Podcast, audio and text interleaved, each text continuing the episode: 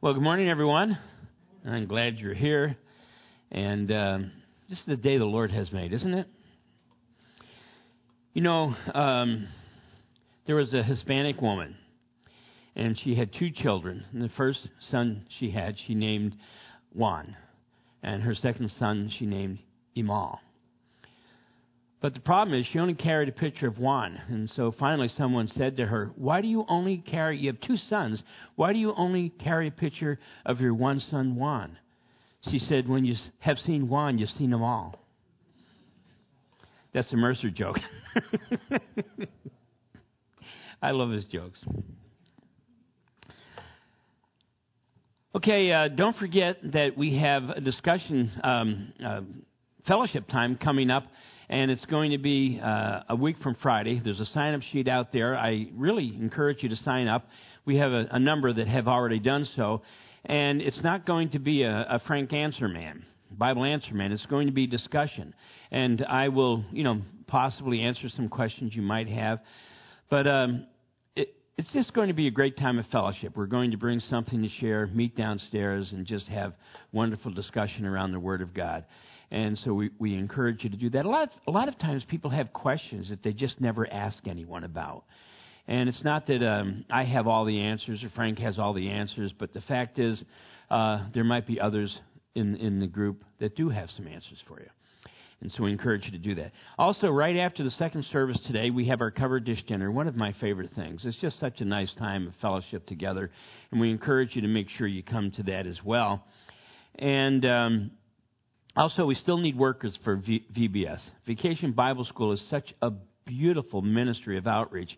And so, what we would encourage you to do is to just sign up. There's a whole thing out there on the bulletin board. Sign up, and uh, that you might be able to help with VBS. Or you can just talk to my daughter in law, Nikki, and uh, she might be able to help you with any areas that we have need. And I think that's it. And so, if you want to open your Bibles to Numbers chapter 11.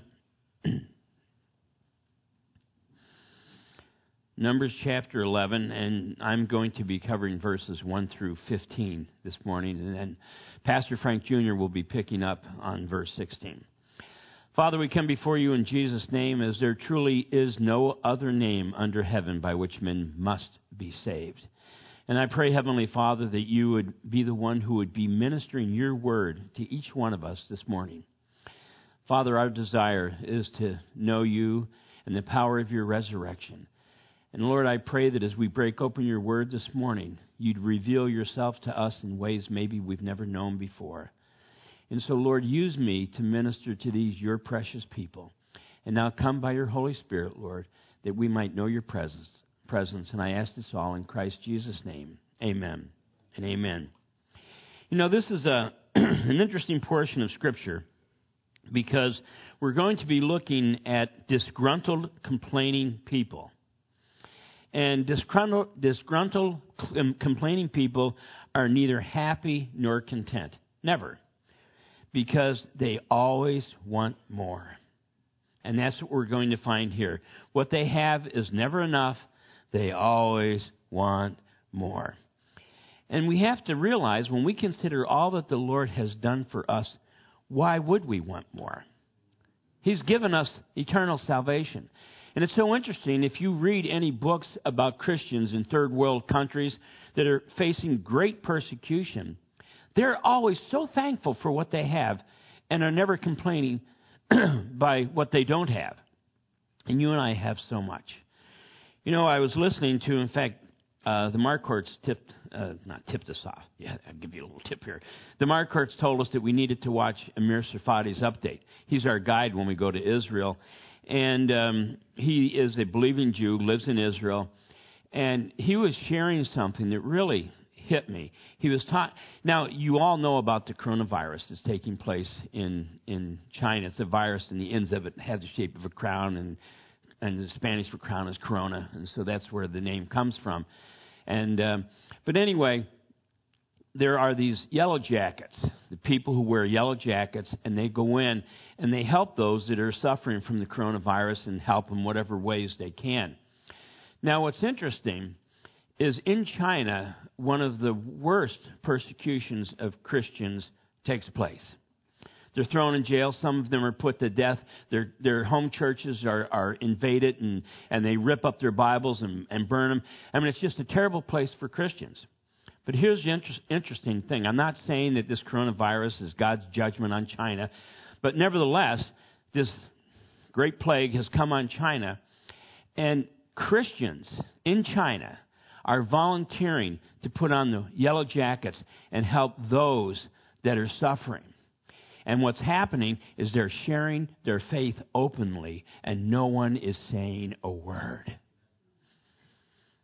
Because now the greatest concern they have isn't putting Christianity down, but, you know, not allowing this virus to become a pandemic. And so we have to realize that here you have people that, if, if anyone could complain, they could. And yet they're making the best of the horrible situation in order to serve the Lord. To me, that was just uh, su- such a blessing. Because because one of the things we have to remember, and, and I've shared this with you a number of times, life is not about this life. It's about the life to come. But we act as if life is all about this life. What do I need? What do I have? What, what should I get? It's all about, but it's always about the life to come. Because we have to understand if you live to be 95 years old, my mother in law is 98. You live to be 98 years old. It's but a breath compared to eternity. And so, as we walk around here on earth, it's very, very temporary. Our footprints aren't going to be permanent, they're going to be lost very shortly after we die. And so, what do we need to be preparing for? Heaven, for that life to come. And so that's one of the things that we have to take encouragement from when we look at this portion of Scripture, because so often we make poor choices trying to accumulate the things, the trinkets of this world that we think will make us happy, and they can't do anything for our eternal soul that gives us true peace. So open your Bibles along with me to Numbers 11, starting with verse 1.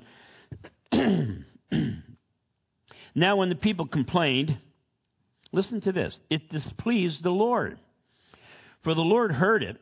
And when it says for the Lord heard it, it doesn't mean like, if you look at it in, in the original context in the Hebrew, when it says the Lord heard it, it doesn't mean like the Lord is walking along and going, whoa, what was that? I kind of, the Lord heard it in the sense that He hears everything. He knows everything. He hears everything. So the Lord heard it. And His anger was aroused. So the fire of the Lord burned among them and consumed some in the outskirts of the camp. And keep that in mind, outskirts of the camp. We're going to talk about that in a moment. Then the people cried, to, cried out to Moses, and when Moses prayed to the Lord, the fire was quenched. So he called the name of the place Taberah. And in the Hebrew, that means fire.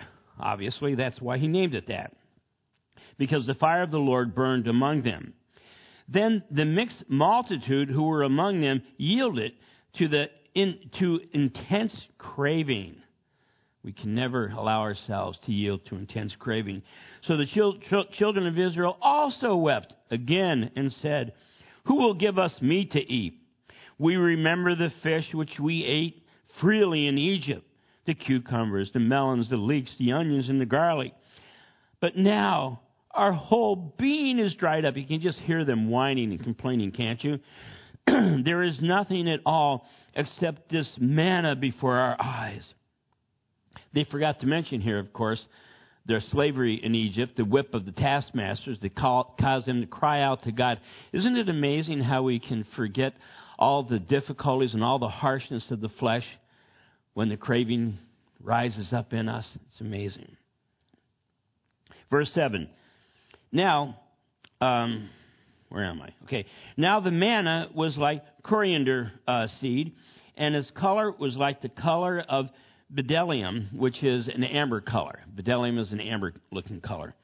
And the people went out and gathered it, ground it on millstones, or they beat it in the mortar, and cooked it in pans, and made cakes of it. And its taste was like the taste of pastry prepared with oil. Now, to me, what else would you want? Right? And that sounds good. And when the dew fell on the camp in the night, the manna fell on it. Then Moses heard the people weeping throughout the, uh, the families, everyone at the door of his tent. Can you imagine they're all sitting, are, oh, we don't, oh, we want meat, we want meat.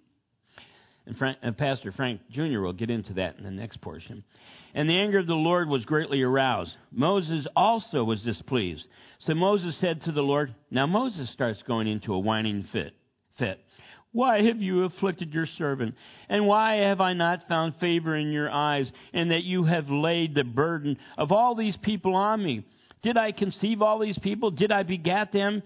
That you should say to me, Carry them in your bosom, as a guardian carries a nursing child to the land which you swore to their fathers? Where am I to get meat for all these people? For they weep all over me, saying, Give us meat that we may eat.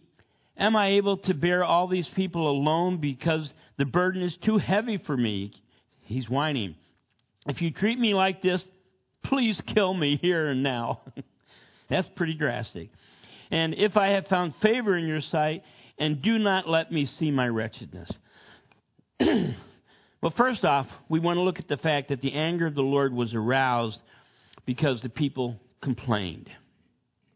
We have to understand that the Lord's anger was not aroused because the people didn't have enough or they didn't have what they needed, the Lord's anger was aroused because they had everything they needed and they wanted more. That's why his anger was aroused. You understand what I'm saying? Now, uh, disgruntled, complaining people, I believe, do more harm to ministry than even an unbeliever. Wanting more than what we need is always the fodder for complaining and for being disgruntled. It always is. Now, God gave them, understand, everything they needed, as He does us. He gave them everything. They had shelter, they had food.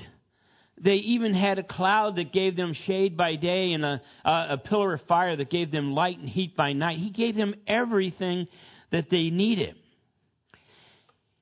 in Matthew 6:11 it says, "Give us today our daily bread."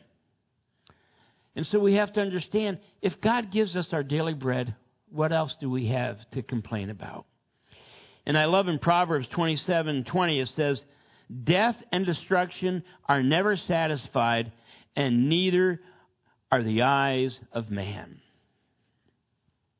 There's always something else we want. And that my friends, is a trap. We have to pray that the Lord would give us the satisfaction of what He has given us and to not complain and desire to want more. Now, understand, if we're not satisfied with God's provision, with what He has given us, and we desire all these things of the flesh, all it's going to do is pull us down. It's just going to pull us down.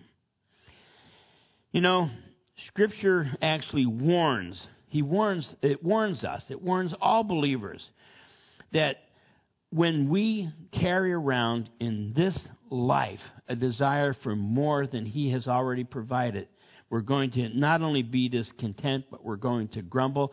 And it doesn't stay with just us, it spreads to those around us. And so that's the reason that our attitude needs to be right.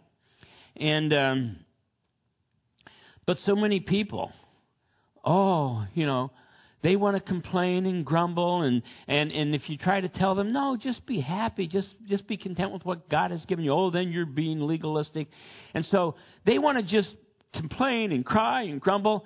And when difficulty comes their way because of their attitude, then they cry out to God. Just like the children here. You know, we don't have meat to eat. We don't have meat to eat. And God says, okay, I'll give you some judgment to those rebels on the outside of the camp. And then, oh, God, protect us. How often do we do that? Oh, God, I need this. Oh, God, I need that. And then when difficulty comes our way because of our appetites, oh, God, help me. We need to learn to be satisfied with everything that the Lord has given us. the thing is, to me, it's so amazing, is when we finally do cry out to God, oh God, help me, help me, He listens. Isn't that amazing? What a loving God we have. You know, I think if, if someone was complaining about the way I did everything, and then when they cried out for my help, I'd say, well, you got what you got. That's what you deserve. But the Lord isn't that way. He listens. Because the thing we have to understand is the problem is that when troublemakers uh, complain, it doesn't stay just with them, it spreads out among the people. It's amazing how complaining can be almost like a pandemic itself. It's just like a, a, virus that just flows through other people when we allow ourselves to fall to that. And this is why we should avoid the butt people. Now you're wondering, what are the butt people? Well, here we go. I love the Lord, but. I love all that God has given me, but. I love the teaching of the Word, but. I really love you, but. And anytime we add a but to anything we're saying, what we're saying is, I'm dissatisfied. And then we're complaining. It shouldn't ever be, I love you, but it's, I love you. It's never, I'm thankful for what God has given me, but it's just, I'm thankful to what the Lord has given me. We have to remove, I'm not trying to be funny, we have to remove all those big buts. just joking. We have to remove all those buts from our heart and from our life because it's our attitude, you understand. Now, it's interesting that the rabble or the mixed multitude that are mentioned here are those that were outside the camp complaining and they pulled themselves away from the camp. When it says outside the camp, it says in the Hebrew it means removed from the camp. And so when God's fire, you know, fell, it actually fell on those that were walking away, moving away from him, turned from him, and we're moving away from the rest of the body. That's why it specifically says those in the outskirts, or those who, who had moved away. Now, here's the thing that happens you have people that confess holiness, but freely indulge in the things of the flesh. They want to, they want to be considered mature, but seldom pray or study the Word. They want to be considered spiritual, and yet their conversa- conversation is completely worldly. The thing we have to understand is it's an old fashioned euphemism we've heard in the church over the years. We need to walk our talk. You know, so many of us talk our walk, but we need to walk our talk. God has given us so much. Why can't we just be satisfied and pleased with what He's given us? You know, here's, here's the point. We should be satisfied with what the Word has given us, whether it be much or little. And the reason I say that is we think of only people uh, not having enough saying, Oh God, I wish I had more. But there are sometimes Christians who have a real blessing from God and they think, I don't deserve to have all that I have. Hey, what has God given you? Be satisfied with it. If He's given you much, praise the Lord. If He's given you little, praise the Lord. Because the only thing that matters is the life to come. We can't live, as I mentioned earlier, as if life is about this life. It's about the life to come. I mean, very quickly, maybe more quickly than we think, we're going to be with the Lord. It's an amazing thing. now, the food from God that He gave them, the man, it was not boring. It tasted great. And when it talks about grinding it and using a mortar, mortar and pestle, it meant you can make it into anything. I mean, people could take this manna and make it into anything. They made manna bread. They made manna cotti. That's an old Steve Green song. Any of you who remember Steve Green. but you understand the point I'm making? It really was everything that they needed. It was a miracle food supplied by God that was perfectly nutritional and, and gave them all the strength that they had to have. And we can understand this, the complaining, right? How many of us have started eating healthy? And we feel great.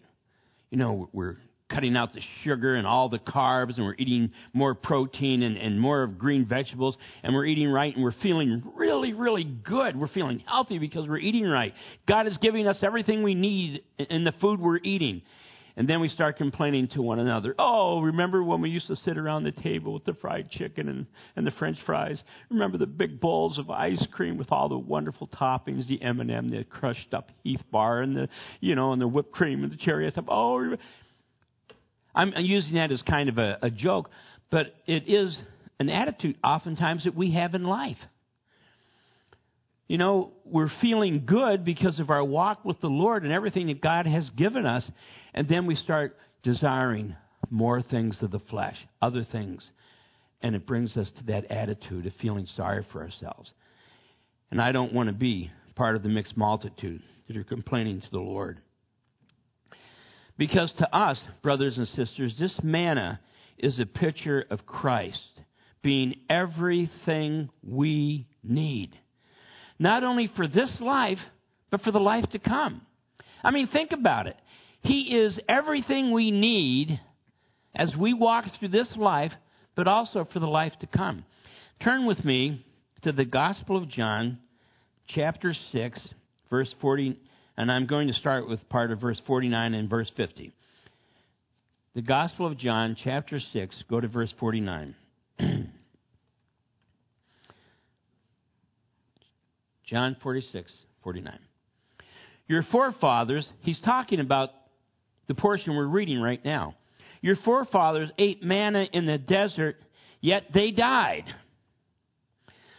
But here is the bread that comes down from heaven, which you may eat and not die. And the bread from heaven is Jesus Christ. When you eat of Him, you'll never die. And so we have to understand it's never a matter of us having our stomachs filled, it's having our spirit filled. It's never a matter of, of what we have and don't have. It's a matter of our fellowship and relationship with Almighty God. It's such a, an amazing thing how easy it is for us to be distracted by the flesh. And then when we find ourselves operating in, in the Spirit, such peace and joy we have. You know, like you could um, sit in front of your TV at night and turn on the news and be distracted and discouraged and disappointed and angry and frustrated. Or you could put on worship music and your soul and spirit just sings to the Lord. It's just an awesome thing. When you finally make that decision to turn away from what the flesh is calling you to, to what God is calling you to, and what a blessing it is. You know, it's a funny thing when you've had a night of victory, how you really want to share it. I mean, last night was one of those nights for me. I sat down and I listened to the entire book of Revelation on my wireless headphones, and then I went upstairs and Vi and I put on our smart TVs, smarter than us, and you just go go to all your favorite worship songs, and you can hear the original artists or watch the original artists perform. It's such a blessing, isn't it? Because the flesh is never satisfied and the Spirit just rejoices in whatever, you know, we have in our relationship with the Lord. It's just an amazing thing. Now, to me, it's so amazing that Jesus is all we need, and yet we desire the things of this world and the flesh, even though the things of this world and the flesh bring destruction. Because I don't know if you realize this, whenever you're not satisfied, it's someone else's fault. Did you know that? It's someone else's fault. It's the government's fault. It's your spouse's fault. It's your friend's fault. It's your employer's fault. It's always someone else's fault. If you don't have what you need, it's someone else's fault. And the problem you have with that is you're just going to be frustrated. Because the reality is we have everything we need. We're saved. We're born again of the Spirit. We're going to heaven. That trumpet could sound right now. Hallelujah. Come quickly, Lord Jesus. And we could be gone from here. And when we're gone from here, we're going. I guarantee you, we're not going to be saying, "Oh, the leeks that we had, and you know, we sat by the fires of Egypt." And we're not going to be thinking any of that. We're going to be before the throne of God and singing Hallelujah. You know, you want to read in Revelation. It's in chapter six and uh, the end of five and beginning of six, and, and it's the great multitude from every nation, time, and we're all before God singing praises to Him. I mean, how amazing is that going to be? You know, some people, and, and especially young people, say, "Do you mean all we're going to do is just be praising the Lord for all eternity?" Yep, and it's going to be wonderful. ever notice we're trying to find the balance of extremes? You know, you get up in the morning and it's, it's freezing in here. So for us, we have a wood stove. You get the wood stove really cooking, then it's like, oh my gosh, I'm so hot, you know. And we're always, you know, going from one extreme to another, trying to find a balance. But when we're with the Lord, it's going to be complete balance in our relationship with Him, complete peace, complete joy. I mean, read about that throng standing before the throne, just praising God with the 24 elders, the four living creatures, and thousands upon ten thousands of angels. And we're going to be among that number praising God. Wow, so amazing to me. The joy that we have set before us. Now, um, let me see where I left off here. I got so into it, I forgot where I was. Um, okay, way down here. So we have to understand when we read here, it talks about Moses complaining. And that's encouraging to me that Moses complained. And you might be thinking, well, Pastor, why is that encouraging to you that Moses complained? Because it tells me in Exodus 33:11, so the Lord spoke to Moses face to face as a man speaks to a friend. So here you have Moses, the friend of God. It's, he's called the friend of God in the Bible. And, and he spoke with the Lord face to face as one man, you know, uh, uh talks with a brother or a friend. That's the kind of intimate relationship he had with God, and yet we find him faltering. In fact, he wasn't even able to enter into the promised land with the rest of the children of Israel because he faltered. Remember?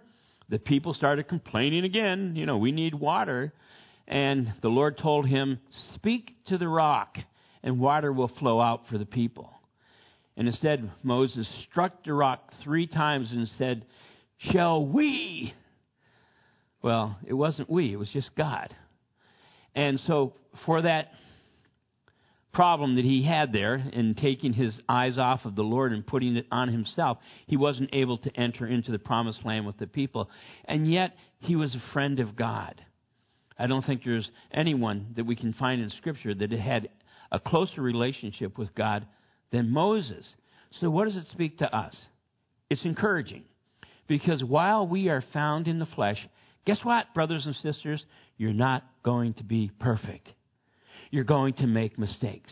You're probably going to complain. I know probably none of you do ever complain, but you're probably going to complain. You're probably going to be dissatisfied. You're probably going to grumble, feel sorry for yourself. But it's okay because you have a loving relationship with your God. And He understands the frailty of our flesh.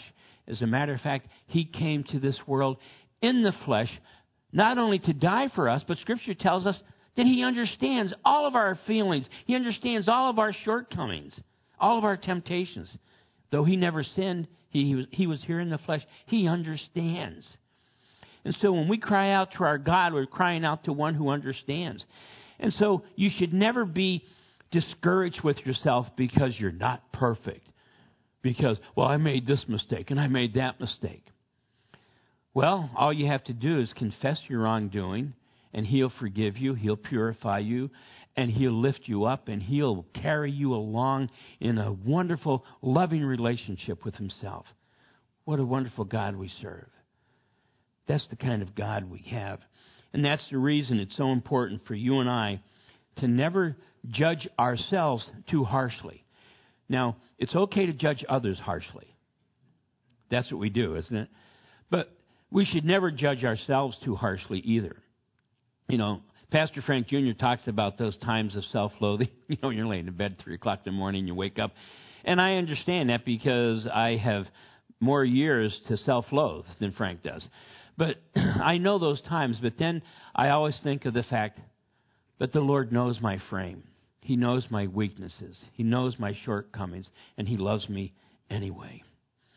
And so we have to realize it's always the attitude of our heart.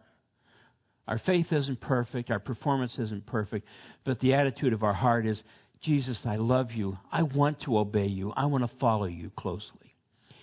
And I love in Ecclesiastes, Solomon gives the summation of all of his thoughts about the Lord, and he says this let us hear the conclusion of the whole matter.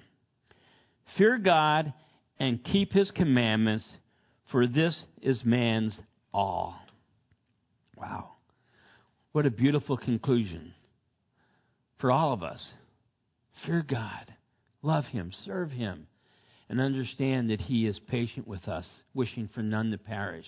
If we confess our sins, he's faithful and just to forgive us and purify us. If we walk in the light as he is in the light, we have fellowship with one another. And the blood of Jesus Christ, his son, purifies us from all sin. This is the God we serve.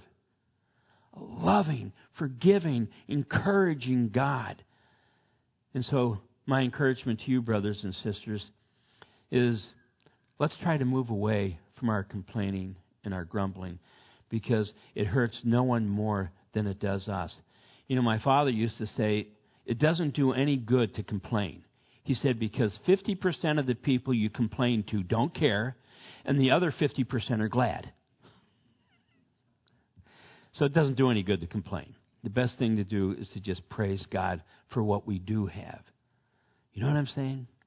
Father, we come before you in Jesus' name, and how thankful we are for what we do have. You've given us eternal life. You've given us the promise of heaven and you've given us one another to fellowship with and to love. And so I pray, Heavenly Father, that great contentment would fall upon us. And I ask this in Jesus' name. Amen and amen. And speaking of contentment, we're going to be sharing in the Lord's table. And what a beautiful gift this is from God. Understand this is a gift from God, the Lord's table is. He said, As often as you eat this bread and drink this cup, do it in remembrance of me. That's why we have that on our communion table. Because what we have to remember is he died that we might live. We have to remember he's coming back. We have to remember that there's going to be a time that he's going to share communion not only with the 12 disciples, but with all of us. Scripture tells us that. He's going to share communion with us in heaven. I can't even imagine that. I can't even imagine. How is that going to work? Well, I don't think in our little pea human brains we can figure it out. God's omnipresent and he's omnipotent and he's omniscient, so he can do whatever he wants. He can be everywhere at one time. So when he shares communion with us, in my own personal feeling, he's going to share it with each one of us personally.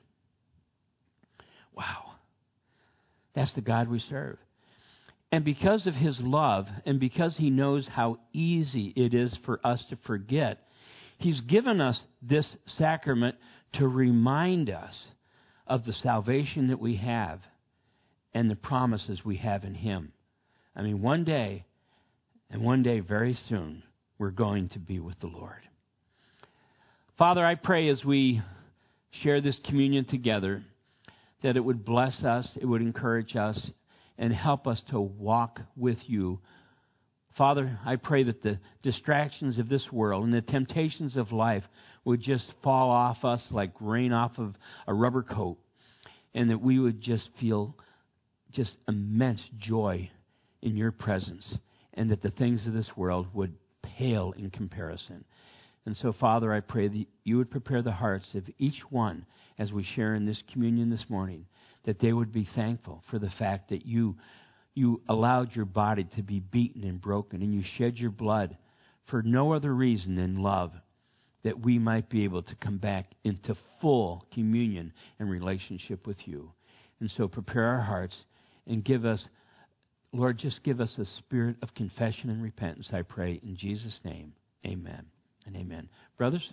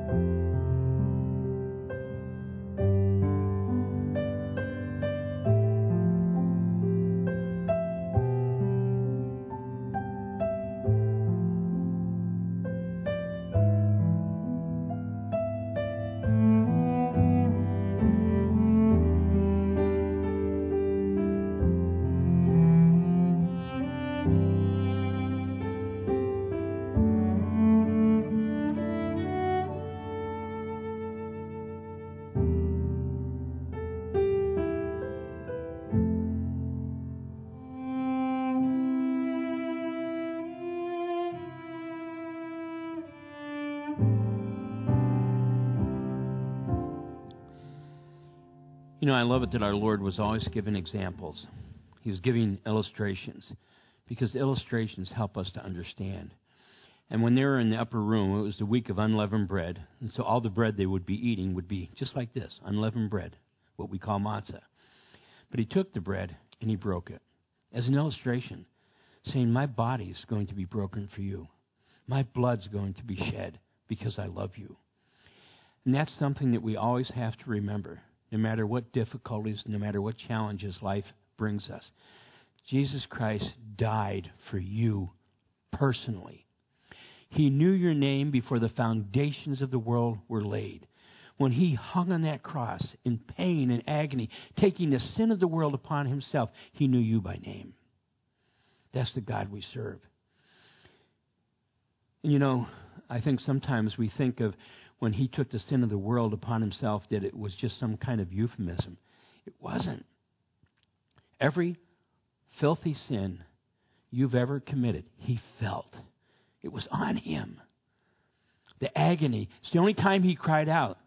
Eli, Eli, lama sabachthani, my God, my God, why have you forsaken me? He was quoting the 22nd Psalm. It's the only time he cried out because he knew every one of our sins. And therefore, when he died on that cross as a propitiation, every one of our sins was forgiven. Anyone who calls upon the name of the Lord shall be saved. He takes our sin from us as far as the east is from the west, and He remembers them no more. And sometimes, most often, in fact, all of us, we require that, need that from the Lord every day, don't we? Take my sin from me as far as the east is from the west, and remember it no more. This is why when we share communion, we can eat and drink and be so thankful to our God.